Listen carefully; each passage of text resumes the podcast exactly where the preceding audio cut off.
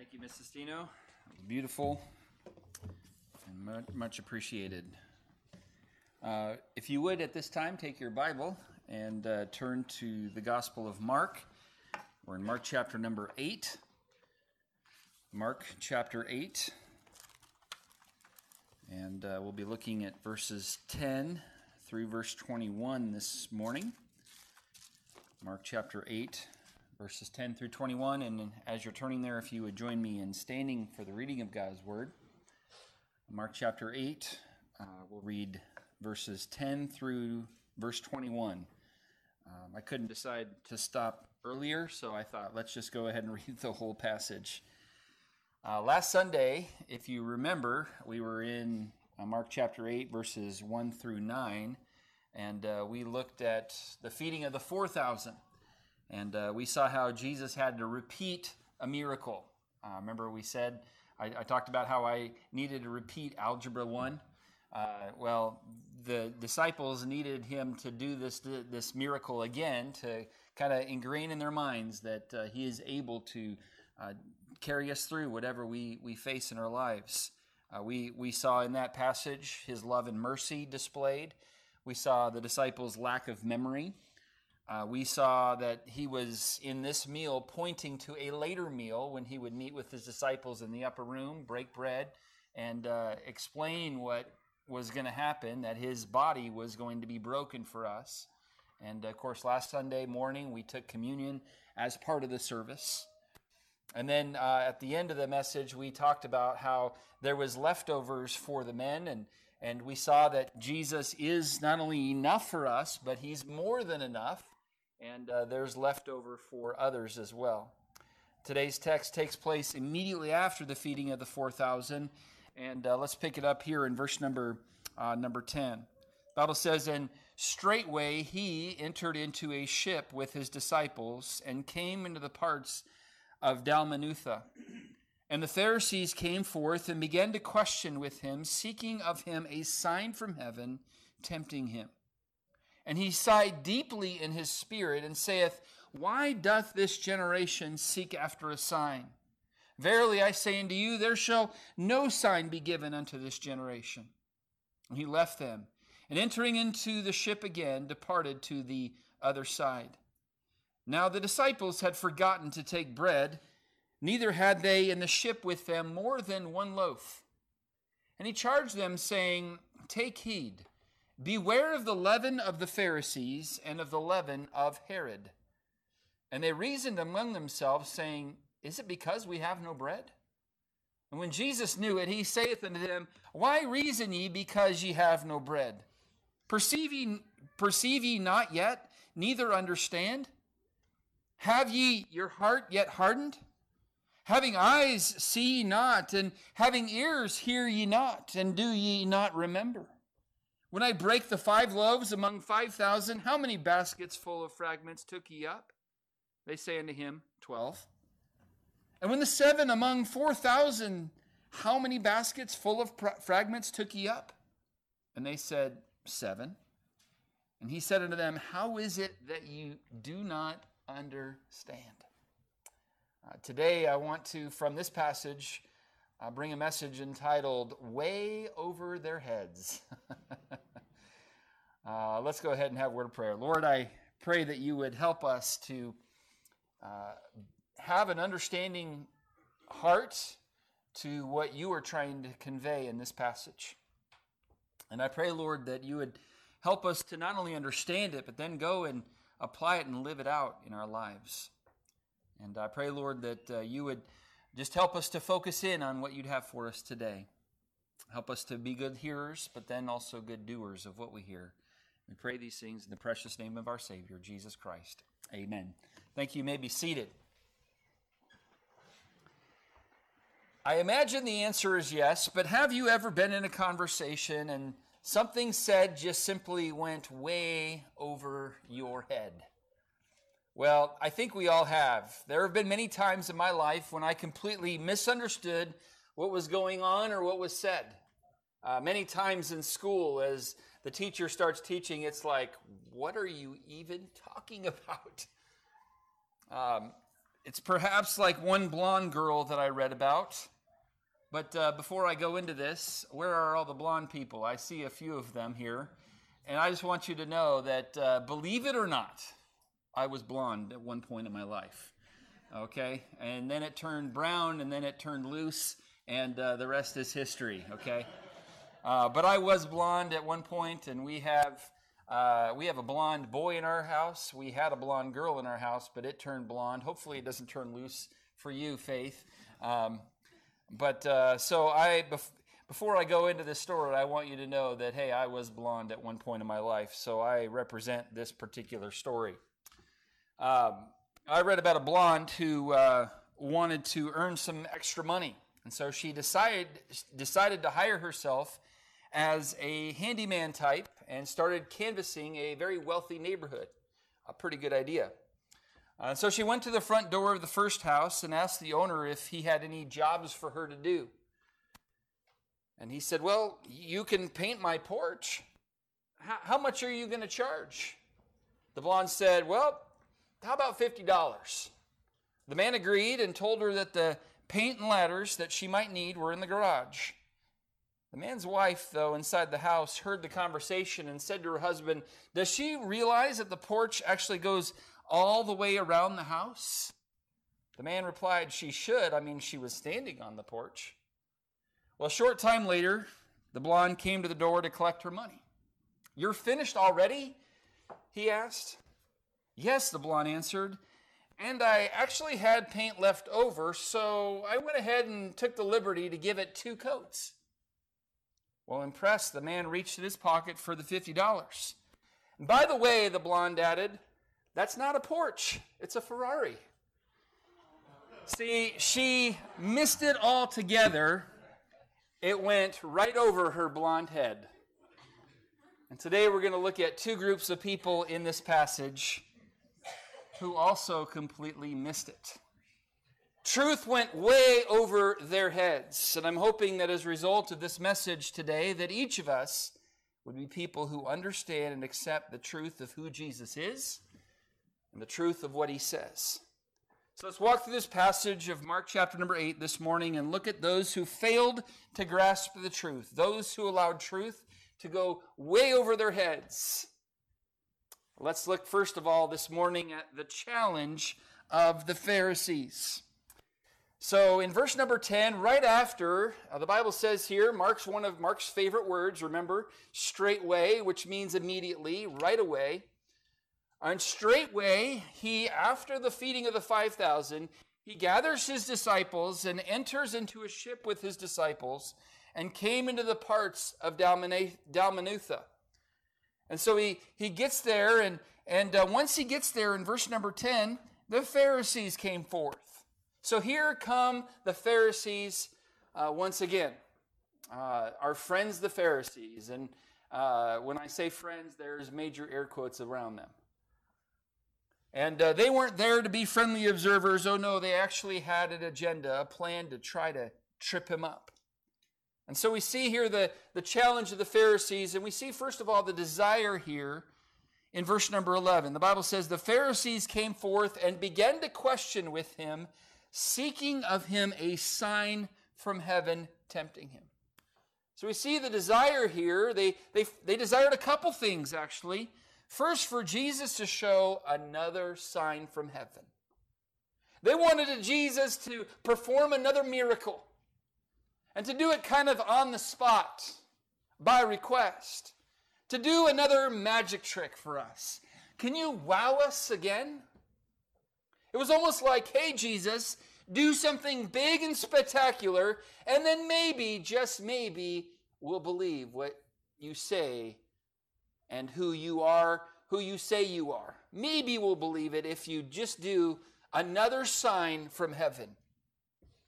Now, it's not like the Lord hadn't already shown quite a few signs. I mean, the Pharisees should have been familiar with this promise in Isaiah 7 14, which we're now officially into Christmas season. It did not start until uh, midnight on Friday. Christmas season starts officially on Friday at midnight, not before.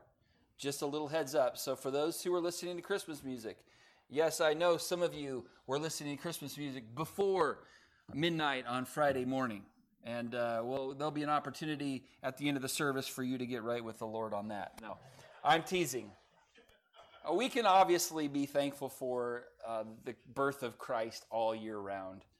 Uh, but there are only so many times you can hear those songs in one season. You know?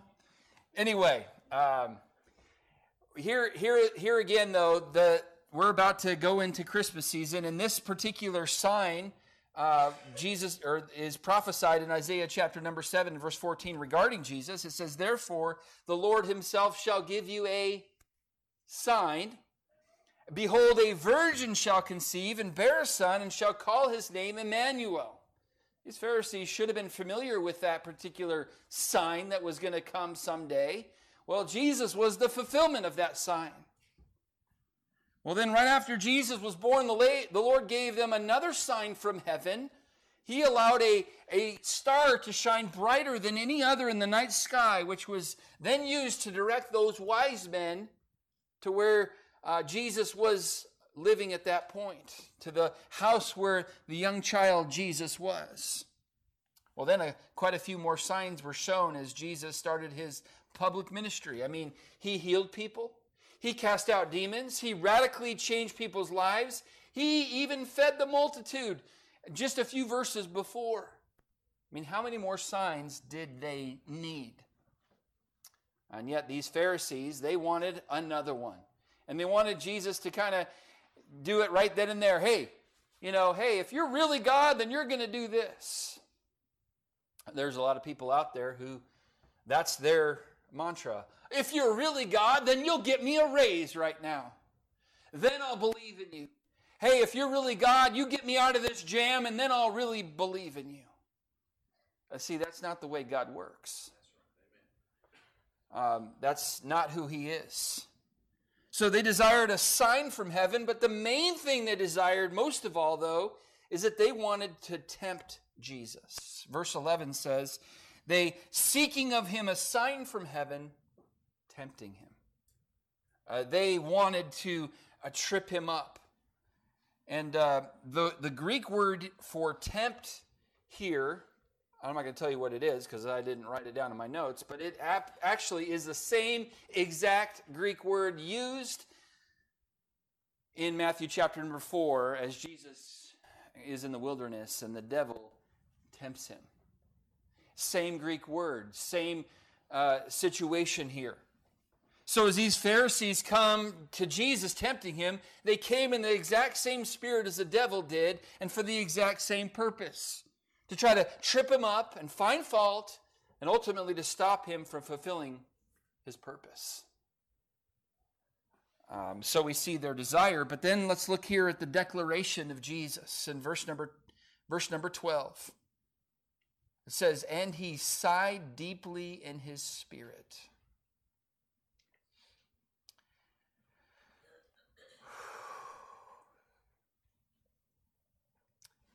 This hurt the Lord. Because here they were face to face with the Savior of the world. And they wanted another miracle. They refused to believe who he was. And the Bible says he sighed deeply in his spirit, just frustrated that the truth of who he was was going way over their heads. And so he says in verse number 12, Why does this generation seek after a sign?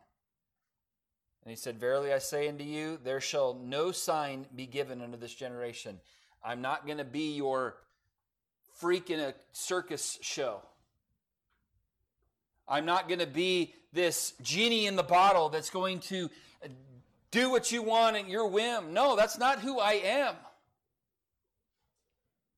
And Jesus declared that there would be no sign from heaven. The parallel passage, if you want to turn with me just very briefly to Matthew chapter 16, and look how what Matthew records the declaration of Jesus here in verses 2 through 4. Matthew 16, verse 2 says, He answering and said unto them, after they wanted him to do some type of special trick, a sign from heaven. He said in verse number two, When it is evening, you say it will be fair weather, for the sky is red. And in the morning it will be foul weather for today, for the sky is red and lowering. O ye hypocrites, ye can discern the face of the sky, but can ye not discern the signs of the times? A wicked and adulterous generation seek after a sign, but there shall no sign be given unto it, but the sign of the prophet Jonas.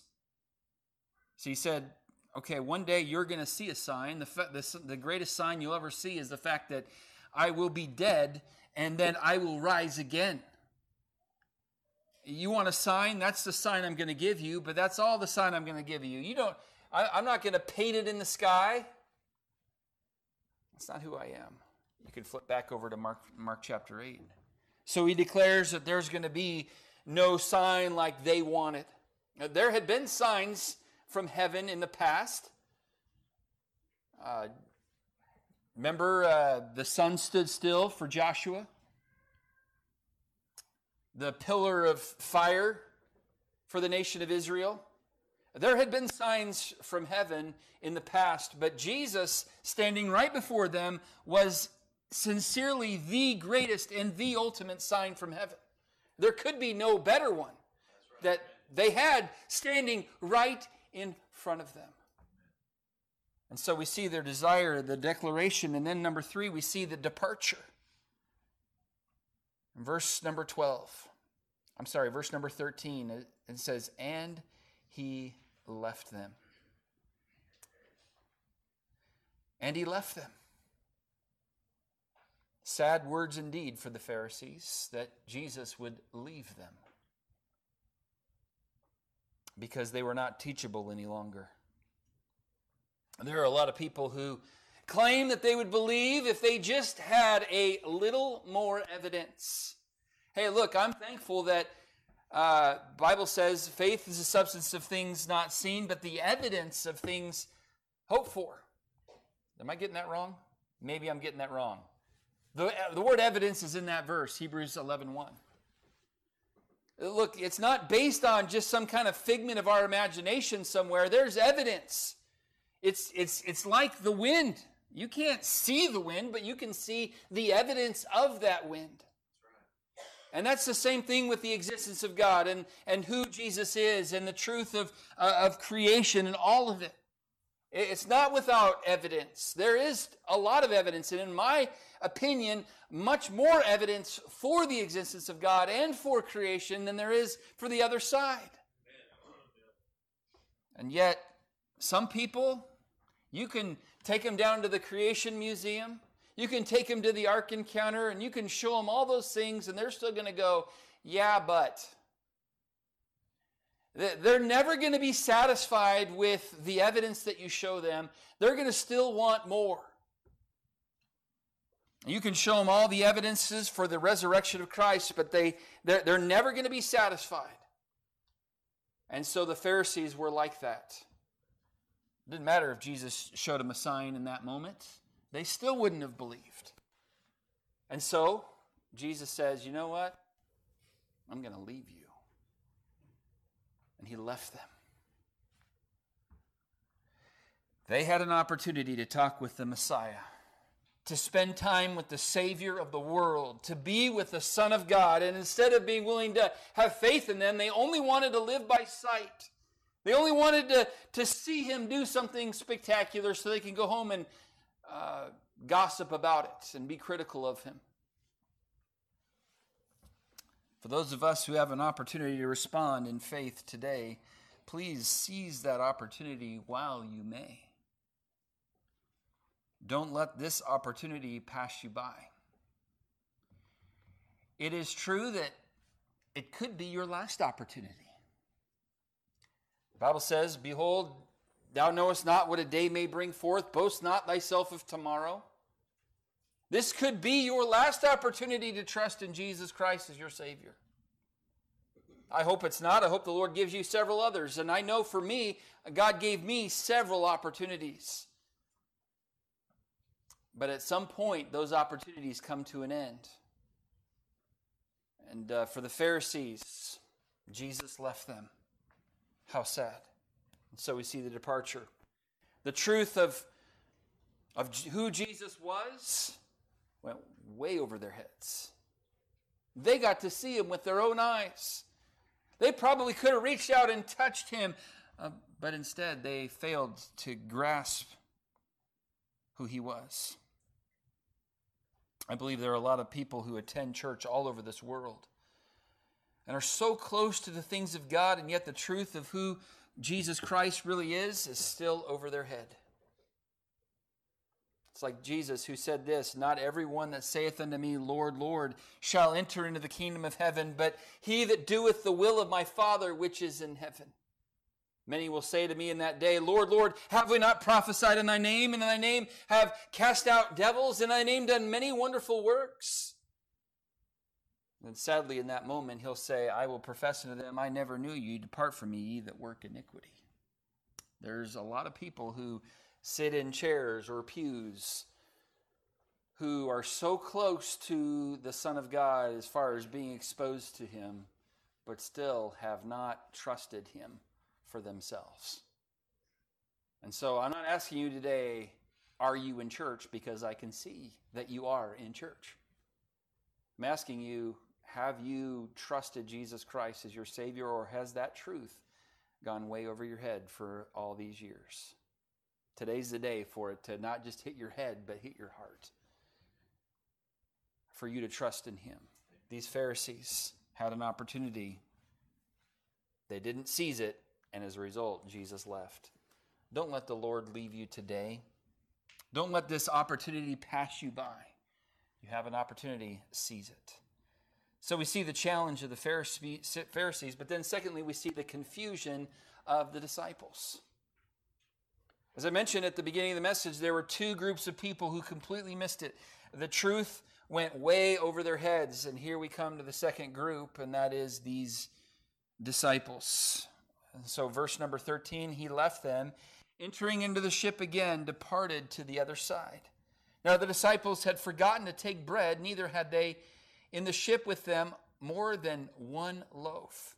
So after Jesus departs from the Pharisees, he takes his disciples into the boat to head over to the other side of the sea. And then, first, in this confusion here, we see the mistake. Verse number 14 says, They had forgotten to take bread, neither had they in the ship with them more than one loaf. In other words, they had one loaf in the ship for their, uh, their stay awake candy their little snacks, their road trip snacks. Uh, one of the best things about going on a road trip is going to a gas station and paying way too much for snacks. I know you can get all the same stuff at Walmart for way less, but it's something about going to a gas station and getting it. And uh, usually we'll let our kids get one thing, and they usually get a big old bag of, you know, Skittles. It's like this big. It has so much sugar. like, what are we thinking? Um, here, these disciples failed to bring in the snacks that they needed for their journey. And do you remember? They had just received leftovers from the feeding of the 4,000. So they probably had plenty, but for one reason or another, they, they only managed to bring one loaf of bread on the ship. And they, they were bummed about it, and they began to talk about it, I'm sure, like, hey, weren't you supposed to bring the bread? No. That was your job, Bartholomew. And then blaming each other for who was supposed to bring the bread and, and uh, going back and forth. I'm sure they were just frustrated about all of this. And uh, Mark mentions it here. And, and, uh, and so they continue, though, to dwell on this mistake. It, it, they're, they're thinking about this mistake and they continue to dwell on it because look in verse number 16. And they reason among themselves, saying, Is it because we have no bread? They continued to dwell upon the fact they had no bread and it was just bumming them out. Look, we, we all make mistakes. We do. Um, I read about two teenagers years ago who burst through the front door and raced to the counter with an empty pillowcase. Put it in, they demanded of the clerk. Put what in? The attendant asked. The money. Put it in and nobody will get hurt, they barked. The puzzled library attendant, who had less than one dollar in the collect in collected fines in the petty cash box, ducked out the door, called the police. They too were dumbfounded. It's the first attempted library robbery I have ever heard of, said one cop, scratching his head. The only plausible explanation was that the two careless teenage crooks got the Garden City, Kansas bank mixed up with the library. The two buildings are a block apart on corner locations, and at the time, the bank's exterior was partially obstructed by scaffolding. The youths, believed to be runaways from Florida, were nabbed by police hours after the bungled heist. And uh, in keeping with their crime, the bonehead bandits were taken into custody and promptly booked. Thank you very much. but at Da Ching, I'll be here all week, really. I will be, actually. Um, see, look, we all make mistakes. We're human, but let's not dwell on them and beat ourselves up about them. I think the disciples had a little bit of that going on. They were supposed to bring bread and they didn't, and they began to think about it and let that consume them. But we see not only the mistake, we see the message. And really, this is the whole point of this passage here. See, still thinking about his encounter with the Pharisees, Jesus takes this opportunity to teach his disciples an important lesson. He uh, thought this is a great teaching moment. They got they just got to hear what the Pharisees said about them seeking a sign, trying to tempt him. Let's use this opportunity to now teach my disciples so that they will grow in their faith and in their uh, maturity in the Lord. And so he shares this message, verse, verse uh, 15, and he charged them, saying, Take heed, beware of the leaven of the Pharisees and of the leaven of Herod he says, I'm going to give you a message that is going to be helpful for you long term. Take heed, beware of the leaven of the Pharisees and of the leaven of Herod. Now, leaven in the Bible is always a picture of evil kind of spreading and uh, affecting everything. Galatians 5 9, and this is just one reference I could have picked, but Galatians 5 9 says, A little leaven leaveneth the whole lump. And the idea is, and, and leaven is uh, like yeast today. Uh, my wife make, made some ho- uh, homemade rolls for Thanksgiving uh, dinner on Thursday, and, and she put yeast in that dough, and that makes the yeast or the dough rise so that it's nice and fluffy and airy and yummy and scrumptious. How many of you getting hungry already? Yes, you're welcome. Let's go home and eat bread. Um, but when you put a little yeast in, you don't have to like spread it around as much because it, it begins to affect that whole uh, dough, that whole lump. And uh, what he's trying to guard against, or trying to communicate to the disciples, is you need to avoid and guard allowing just a little bit of leaven of the Pharisees and a little bit of leaven of the of Herod to come into your life. You need to avoid that. Here's what the leaven of the Pharisees means it means to beware of the religious hypocrisy that the Pharisees had so much. And so this is one side of the ditch. He says, Beware of the leaven of the Pharisees, those who are so uh, caught up in their religion that they can't see the truth. And, and they're, they're so proud of their religious lives Beware of that, because a little bit creeping into your life will begin to affect the whole life, your whole life. And then he says also, beware of the leaven of Herod. The leaven of Herod or the leaven of the Herodians means to beware of the selfish, sensual living. So it's the other side of the ditch. Because remember, it was King Herod in Matthew chapter number 2, part of the Christmas story that uh, we'll be discussing later this next month. King Herod, who was so insecure and wicked that he ordered all the children under two years old to be slaughtered, so as to try to eradicate this king of the Jews that was supposed to be born named Jesus. And then Herod's, then Herod's son took over and he stole his brother Philip's wife. This is back in Mark chapter number six. We covered it a few weeks ago. And uh, Herodias' daughter then dances sensually before the king and his buddies. This it, so basically, what Jesus is saying is look, beware of the two ditches the ditch of uh, living a legalistic life where it, you're just so proud of your religion that you're so blind you can't see the truth. And then beware of the leaven of Herod where you're on the other ditch, the other side where you're just just living for yourself and not really concerned about anybody else, not considered about uh, the Lord at all. Beware of the leaven, because just a little leaven leaveneth the whole lump. That's the message Jesus was trying to convey to the disciples. But then notice here, number, uh, thirdly, here, the misunderstanding. So again, his message had to do with guarding from developing the desire of the Pharisees to seek after a sign and to guard against a pleasure driven mentality. But this truth went way over their heads. Verse number 16 they reason among themselves, saying, I know why he said that. It's because we have no bread. And eh, survey says, uh, wrong.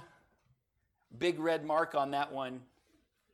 Disciples, that's not why he said that at all, and not even close.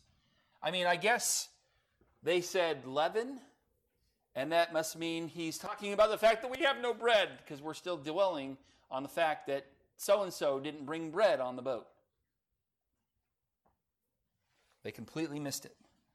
They were in the boat, but they completely missed the point. they were so hung up on their mistake and thinking about bread that while they heard what Jesus said, they weren't actually listening. And as a result, there was a huge misunderstanding, so much so that Jesus wanted to clear it up. Which leads us to number three here the chastening of Jesus. He doesn't mince any words here. You can sense, almost hear the frustration in the Lord's tone as he responds to their complete swing and a miss, their big whiff at uh, trying to figure out why he said what he said in verse 15. So Jesus is frustrated in verse number 17 through verse number 21. It doesn't say he is, but you can kind of sense it as you read through it in context. And when Jesus knew it, he saith unto them, Why reason ye because ye have no bread? Perceive ye not yet, neither understand? Have, your, have ye your heart yet hardened? And so he's just frustrated that they're, they've been with him, They've seen him work, they've heard his words, but they're completely missing the point, and it's going over their heads. Just. So we see, first of all, his rebuke here in verses 17 through 18. I already read verse 17. Verse 18, having eyes, see ye not? Like, haven't you seen me already do some pretty amazing things? Didn't I just feed the 5,000 and then the 4,000? Haven't you seen me heal people? Uh, you've seen it, but uh, you're really not like understanding it. Having eyes, see not, and having ears, hear ye not. Uh, you've heard me speak, but you're actually not actually listening.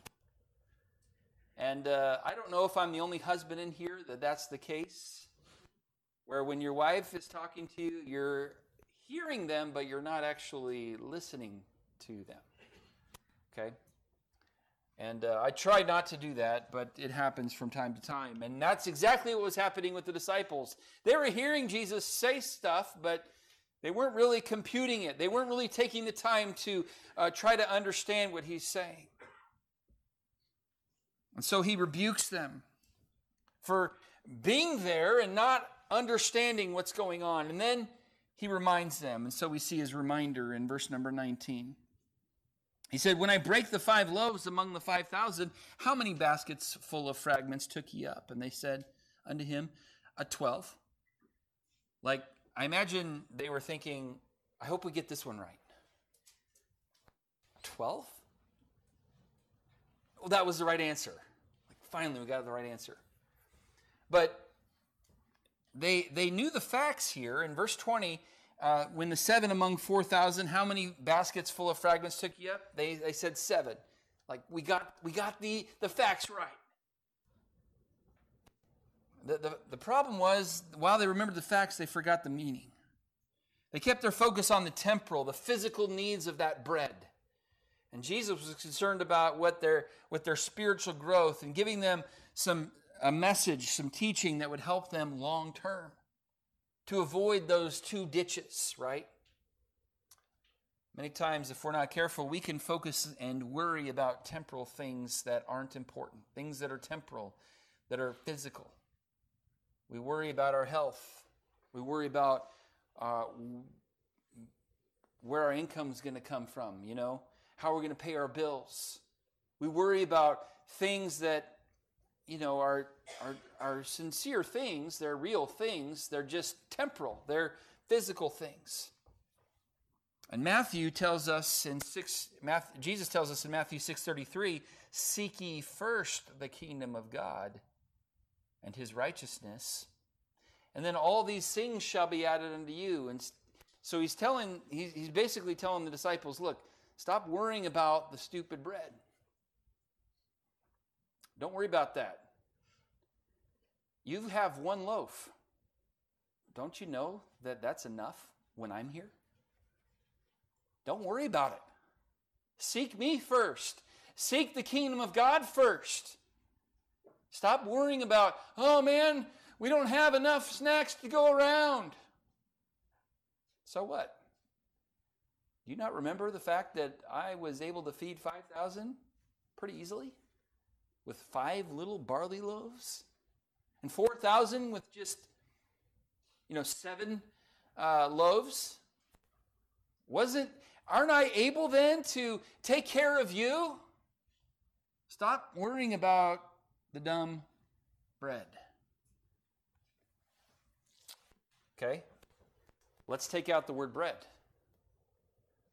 What are you worried about in your life? My health. Hey, he's raised the dead. There's nothing too difficult for him. Uh, my finances. He owns the cattle on a thousand hills and the wealth in every mine. The earth is the Lord's and the fullness thereof. We have nothing to worry about. He is our Heavenly Father. He's going to provide and protect and take care of us.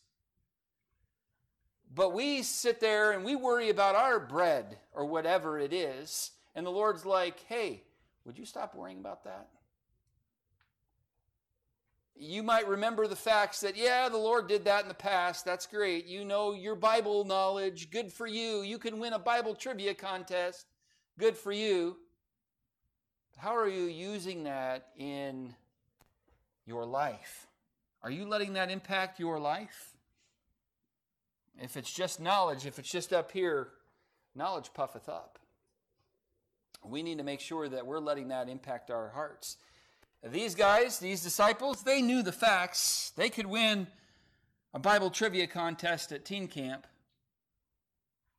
but they were struggling with the fact that they went on this boat with only one loaf of bread.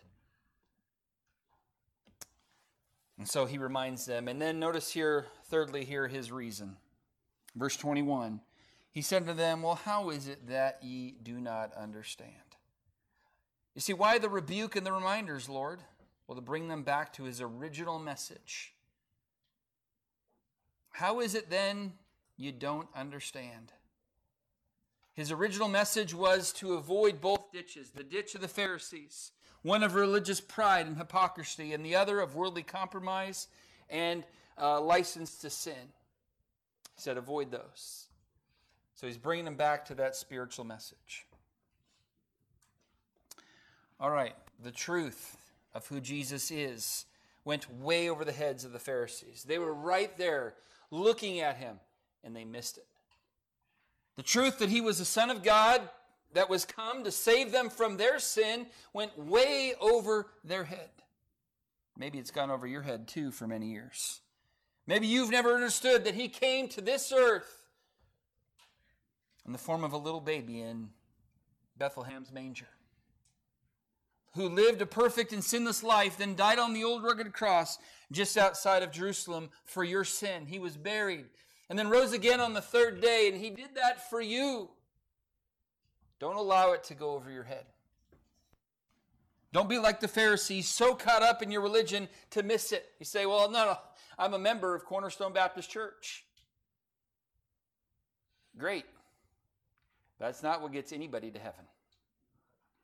I'm a member of so and so church. I'm a deacon at so and so church. I'm a pastor of so and so. Good. That doesn't get anybody to heaven. Only a relationship with the Lord Jesus Christ gets somebody to heaven. You might be close to it, but don't let it go away over your head. make sure that you receive it in your heart. Believe on the Lord Jesus Christ today, and, the, and then we see the truth of what Jesus said went way over the heads of the disciples. They had seen all that he had did, they had heard all that he had said, but they failed to truly understand, listen, and then apply his word to their lives. May we be good listeners to the Lord and to his word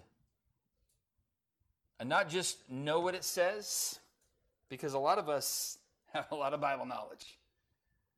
I could tell you all the facts and figures of all the Old Testament stuff and all the New Testament stuff. Great. How obedient are you? Uh, James said, you know, it's good to know that there's things that are wrong in our life and to have Bible knowledge, but it does no good if we never apply it to our life. So, what I'm encouraging all of us to do today is to apply the Word of God to our life and not let the truth of who He is and what He has said to go way over our heads. Hey, there's been times where it has in my life, but I don't want it to go over my head anymore. Let's pray together. Lord, we thank you for your word. We thank you for this passage of Scripture. I pray, Lord, that you would help us to Lord, not allow the truth of who you are to go over our heads, to not allow the truth of what you say to go over our heads, but Lord, to uh, perceive it and to understand it, and then to apply it and to obey it and live it out in our lives. Lord, to be doers of the word and not hearers only. Lord, the disciples, they knew what you had done but they weren't willing to apply it in that moment. Help us, Lord, to apply the truth in each moment of our lives. And then, Lord, if there's one here today that, Lord, has heard about Christ, who knows about Christ, but has never believed on Christ, Lord, I pray that today would be the greatest day of their lives. And then, Lord, help us to hear the same message the disciples heard from Christ to avoid both ditches, to avoid the, uh, the ditch of religious pride and hypocrisy, and also to avoid the other ditch of lasciviousness and, and a license to sin and uh, selfishness and sensuality. Help us, Lord, to avoid both of those ditches and to find the balance by following your word. Pray these things in Christ's name. Our heads are bowed, our eyes are closed this morning. I'm going to ask Miss Pat to begin playing. And as she does, I want to invite you again to, we do here most times here at Cornerstone, is we just have a time of prayer, time of decision, right there in your seat. As she plays, I'll be quiet and let you have a time where you can do business with the Lord as perhaps He's done business in your life today.